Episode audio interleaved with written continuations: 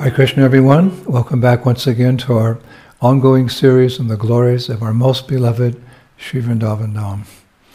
Nama Om Vishnu Padaya Krishna Pishtaya Bhutale Srimati Bhaktivedanta Swaminiti Namane Namaste Saraswati Deve Gauravani Pacharine Nivishesha Shunyavadi Paschata Deshatarane. All glories to Śrīla Prabhupada. So, I'm presently in uh, Sri Dham Mayapur, having spent uh, the month of Kartik, the last month, uh, in Vrindavan.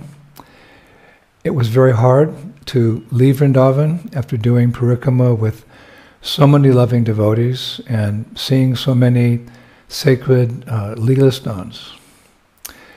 But I know it will also be very hard to leave blissful Mayapur in two weeks for preaching in the freezing cold in communist China, the land of the great red dragon.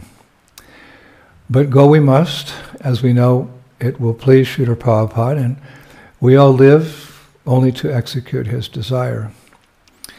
The other day I was reading about uh, Lokanath Goswami, an associate of Lord Chaitanya Mahaprabhu five hundred years ago.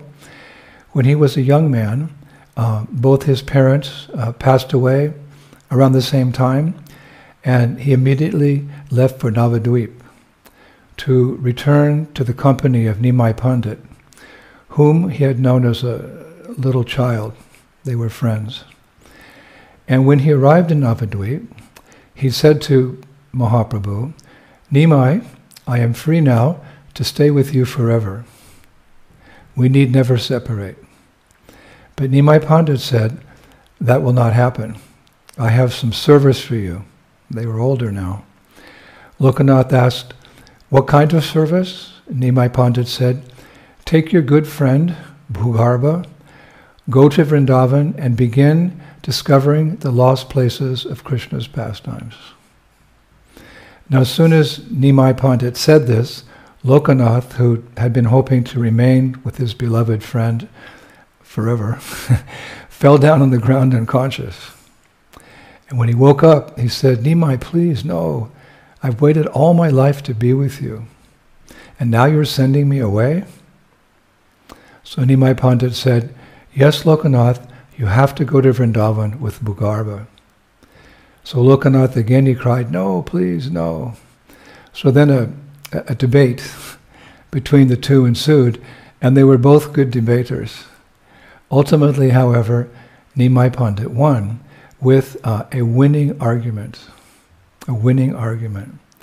And what was the winning argument? What did Nimai Pandit say to convince Lokanath? Nimai Pandit said, "Lokanath, a servant can be truly happy only when his master is happy. A servant can be truly happy only when his master is happy." And as soon as he heard that, Lokanath said, "Then I will go." So in two weeks, we will leave for China to help the many, many beautiful surrendered devotees there execute the mission of Śrīla Prabhupada and Sri Chaitanya Mahaprabhu. But that doesn't make it any easier. Bhaktivinoda Thakur writes in Navadvip Dham Mahatmya, it's uh, chapter five, verse sixty-one sixty-two. He's actually quoting Jiva Goswami. "Ichahaya Mayapuri Taki Chira Kala Guchibe Shampura Rupe Mayara Janala." "I want to stay in Mayapur forever," Jiva says. "Here the miseries of material existence will be completely dispelled." But the next verse is very interesting. "Dashira Vashanahaita Prabhu Ajnabhada Mayapura Chatadite Antara Dada Pada. The order of the Lord, however, is greater than the desire of his servant, and my heart is palpitating at the thought of leaving Mayapur." Hare Krishna. So we are continuing today with our mini-series on stimulation for ecstatic love, and this will be part fifty-five. In this lecture, um, we will continue our discussions on the famous Syamantaka jewel. Actually, there are several versions of this pastime. Uh, there's two in Srimad Bhagavatam, actually. We shared one earlier, but Today I would like to share Srila Rupa Goswami's version from his book, his illustrious book, Lalita Madhava. Lalita Madhava is actually uh, written in the, the form of a drama. It's a drama. And in Act two, uh, Scene two, we hear uh, Vrindadevi speaking to Purnamasi. We spoke at length in one lecture a couple of years ago how Vrindadevi and Purnamasi meet each morning at Guptakund to plan and organize Radha and Krishna's pastimes for the day, for that particular day. Each morning they meet. They choose the type of pastimes that will take place, where they will take place, uh, what time of the uh, day the pastime will start and finish, who will participate, Uh, what the mood will be, even small details, what, what type of flowers will be blooming, what animals, birds, butterflies will participate, what songs the birds will sing, what clouds will come, what color they will be, what the breezes will be like, like that. So one morning, they met and started discussing. And Vrindadevi began by asking Purnamasi why she looked so unhappy. So Purnamasi replied, Uddhava, the Krishna jewel of advisors, has just come from Mathura city and told me the latest news, that King Kamsa asked the demons Arishtasura and Keshi to go to Vrindavan and see what was happening there. On that secret mission, which they partook of, the Keshi demon um, happened to see Radharani and was mesmerized by her. She was so beautiful and charming that he couldn't stop watching her. So when he and Arishtasura came back to Mathura, Keshi reported to Kamsa, Kamsa, you know this boy, Krishna, has a consort, he has a girlfriend. And then he began describing Radharani.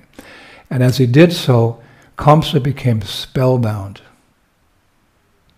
And Lalita Madhava says, he shouted, I must have her as my wife, as my queen. So then he said to Keshi and Arishtasura, so which one of you will go to Vrindavan and kidnap this girl for me?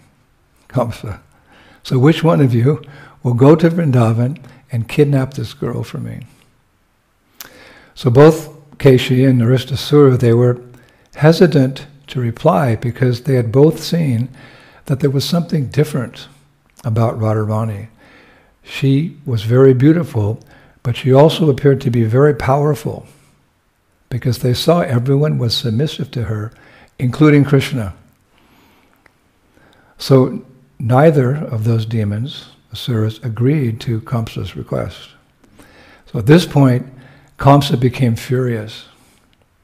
If two of his best demons, best warriors, didn't agree to kidnap Radharani, what was he to do?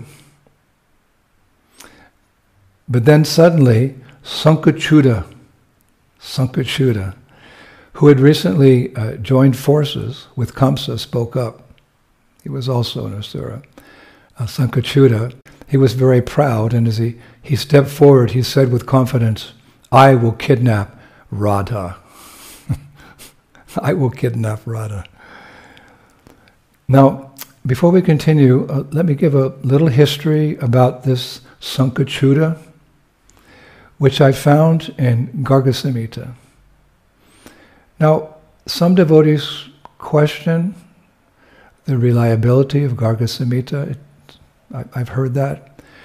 But Garga Samhita is um, worthy of quotation, as we learn from Srila Sanatana Goswami's commentary on Brihad Bhagavatamrita one one, uh, verses twenty-one to twenty-three. He writes, the confidential science of pure devotional service is taught explicitly only in a few Vedic scriptures, little known to the public.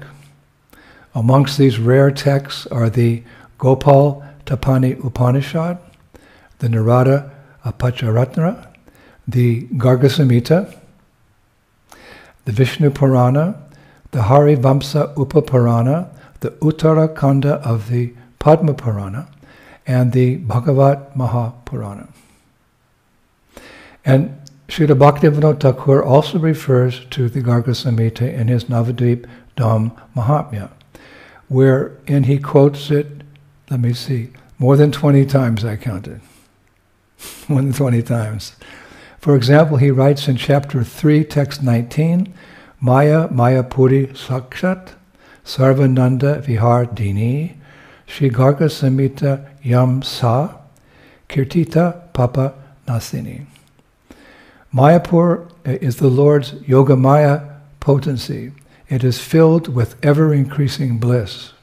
In the Garga Samhita, it is described as the destroyer of all sins. So Garga Samhita shares the following story of Shankhachuda. So once upon a time, Shankhachuda, who was at that time um, a servant of Kuvera, the, the demigod of wealth, went to Mathura and challenged Kamsa to a fight, for whatever reason. Now we know that Kamsa uh, was a very powerful person, but Garga Samhita says that Shankhachuda was puffed up with pride and undefeated in the skill of wielding a club. He had this special skill, he could wield a club. Nevertheless, Kamsa agreed to the fight. So Garga Samhita states that both of them had slain uh, many heroes in the past, but when their fight, the two of them uh, fought, neither Shankhachuda or Kamsa could, uh, could, win, could win, despite their best efforts.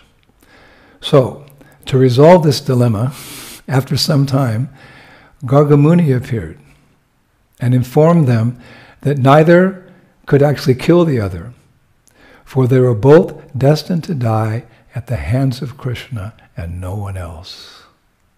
Hare Krishna.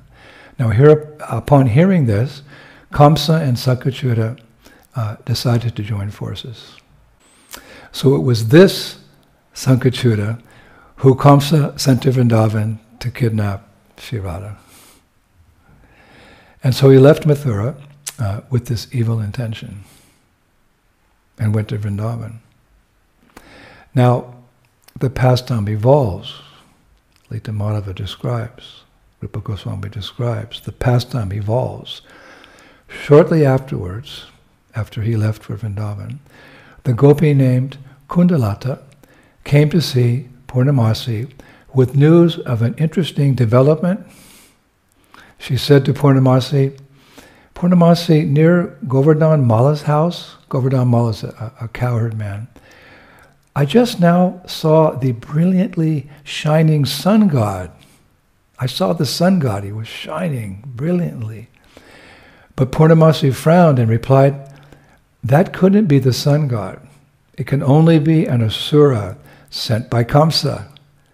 The news that Uddhava brought to Vrindavan has now come true.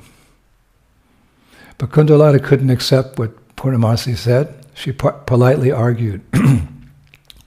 But Mother Purnamasi, the person I saw is so effulgent that the bright light emanating from him makes him difficult to see. Surely he can't be an asura. Then Purnamasi said very slowly, Kundalata, do not be fooled. The bright light is not the natural effulgence of his body. It comes from a special jewel in his crown. It comes from a special jewel in his crown. Hearing this, uh, Kundalata inquired, and where did he get this jewel? So Purnamasi replied, he was the leader of the guards watching Kuvera's treasury. He liked that jewel, so he stole it. And that was the Syamantaka jewel. And that's why he was so brilliant. Now here, the plot thickens even more. It was a, that day, it was a Sunday afternoon, and at this point in our pastime, Srimati Radharani and her friends were just finishing their worship of the sun god, Surya Narayan, at Suryakund in Braj. They had taken a, a short break, and Radharani was uh, sitting, it's described, um, on a beautiful golden throne, when all of a sudden, this Asura, uh, Shankhachuda, who Kundalata had seen near Govardhan Mala's home, and it was now hiding in the forest, he sprang out from the bushes and grabbed Srimati Radharani by her hair and pulled her off that beautiful golden throne.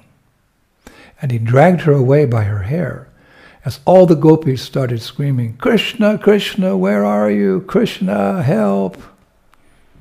Then, suddenly, very suddenly, Krishna appeared and began chasing Shankhachuda. He was calling out, "O rascal demon, offensive to Sri Radha, I will soon catch you, but know that I will feel great pain because I cannot spend eternity torturing you." That's really nice. "But know I will feel great pain because I cannot spend eternity torturing you." "The black night of death," he went on, "called Krishna, now chases you, soon to cover you with his limbs. But how will I torture you forever if you merely die?" Oh, Rupa Goswami writes so nicely. So as Krishna closed in on Shankhachuda, the demon released Srimati Radharani, and um, moments later he was captured by the Lord, who killed him with what? His bare fists. And after this, Krishna took the Syamantaka jewel from the crown of Shankhachuda. Rupa Goswami writes that with the demon dead and the famous jewel in Krishna's hands, frightened uh, Radharani embraced the Lord just as Balaram, the cowherd boys, and the other gopis arrived to congratulate Krishna on his victory.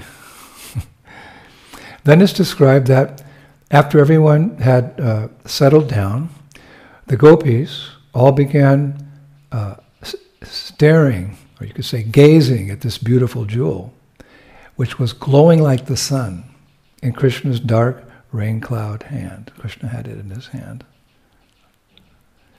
And each of them began wondering, "Will Krishna give it to me?" The gopis. Krishna's holding the jewel. And each of them began wondering, "Will Krishna give it to me?" Now, when Krishna understood the minds of the Braja Gopis, the milkmaids of Braj, he thought, "Surely I must give this Syamantaka gem to my beloved Radha, but if I give it to her directly, the other gopis will be jealous, and they be, may become upset with me. They'll, they'll become upset with me. And then, without a doubt, a quarrel will break out amongst them."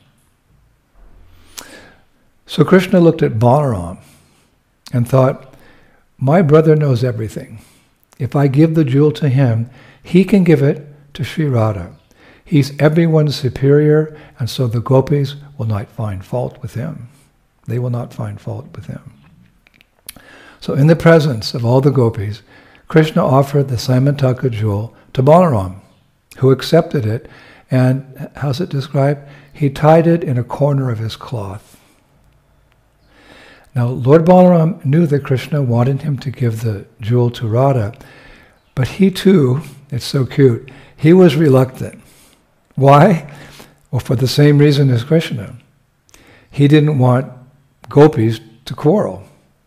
He thought, if I give the jewel to Sri Radha, my own group of gopis will be upset that I didn't give it to one of them. He has his own group of gopis. So, by the next morning, Balaram had worked out a solution. Took a while. Complicated. Love is complicated. So by the next morning, Balaram had worked out a solution. And that was when Madhu Mangal came to uh, Nandagram for breakfast, because the cowherd boys, they come to Nandagram each day to take breakfast with Krishna and Balaram. Sri Rupa Goswami writes, Balaram happily placed the jewel in Madhu Mangal's unsuspecting hand. And Madhu Mangal, being a Priya-Narma-Saka, special cowherd boys, Priya-Narma-Saka, They're confidential cowherd boys. They sometimes take messages between Krishna and the gopis. You know, Krishna sends a message to the gopis, and the gopis send a message back. Sometimes they're carried by the Priya-Narma-Sakas, confidential cowherd boys. So uh, Madhu Mangal, being a Priya-Narma-Saka, had once understood the diplomacy behind the gift, which was that it was meant to be given to Sri Radha. So without hesitating, he said, loud enough for everyone to hear, of what use is this brilliant stone to me? The only one worthy of it is she whose culinary talent draws the gods from their heavenly palaces, Sri Radha. Draws the gods from their heavenly palaces, Sri Radha. Now, at that very moment, Sri Radha, who was in the kitchen cooking breakfast for Krishna, as she does every day, came out of the kitchen with a, how's it described, a steaming uh, tray of rice. So Madhu, Madhu Mangal, at once took the tray from her hands and replaced it with the shining jewel, which itself was, it's described, vibrating the sacred syllable Om. The Syamantaka jewel was vibrating the sacred syllable Om. So as Radha looked at the jewel, it's, uh, this is really nice, as Radha looked at the jewel, its effulgence grew in response to her touch. Its effulgence grew in response to her touch. And humbly bowing down before Madhu Mangal, she handed the Syamantaka gem to a maidservant to keep for her for a moment, and continued serving breakfast to Krishna, the cowherd voice. The acharyas say that, no doubt it was a wise move on Balaram's part, as none of the gopis complained that Radha received the Syamantaka jewel through a third party, not to mention a brahmana, meaning Madhu Mangal. So, in this way, uh, Krishna achieved his purpose without upsetting anyone.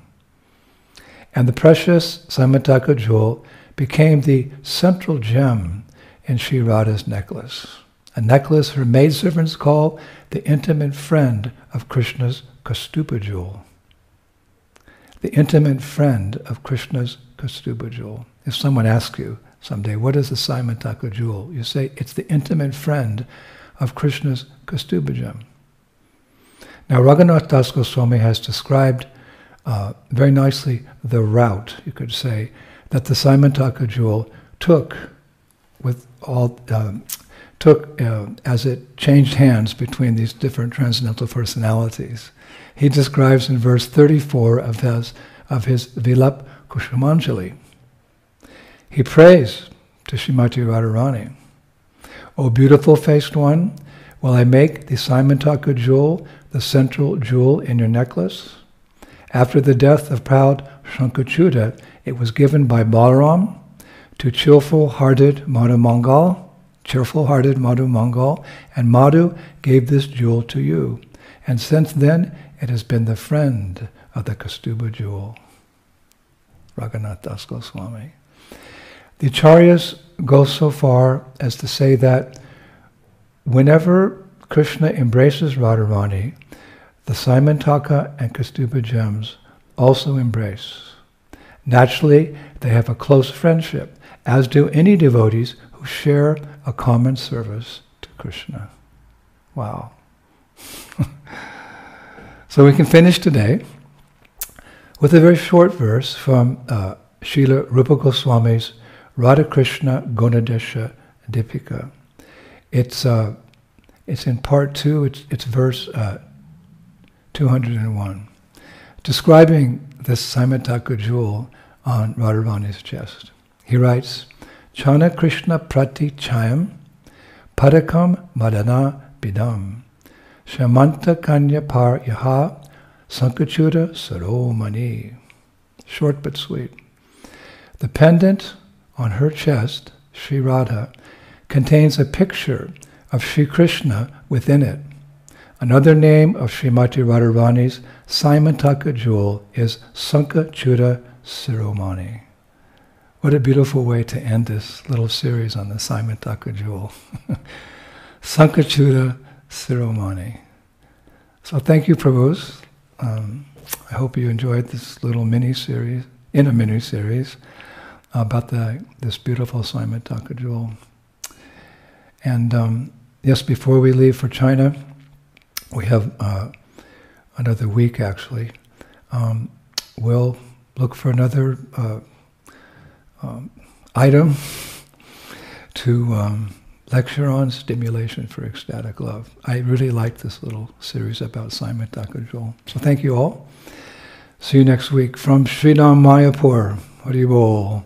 Shri Shri Gaur Nitai ki, Shri Shri Krishna Balaram ki, Shri Shri Radha Shama Sundar ki, Vrindavaneshwari Shrimati Radharani ki, Mayapur Dham ki, Gaur Nitai ki, Shri Krishna Sankirtanya ki, Nitai Gaur Premanandi, Jai Jai Sri Sri Radhe Shyam. Glories to Śrīla Prabhupada, the revealer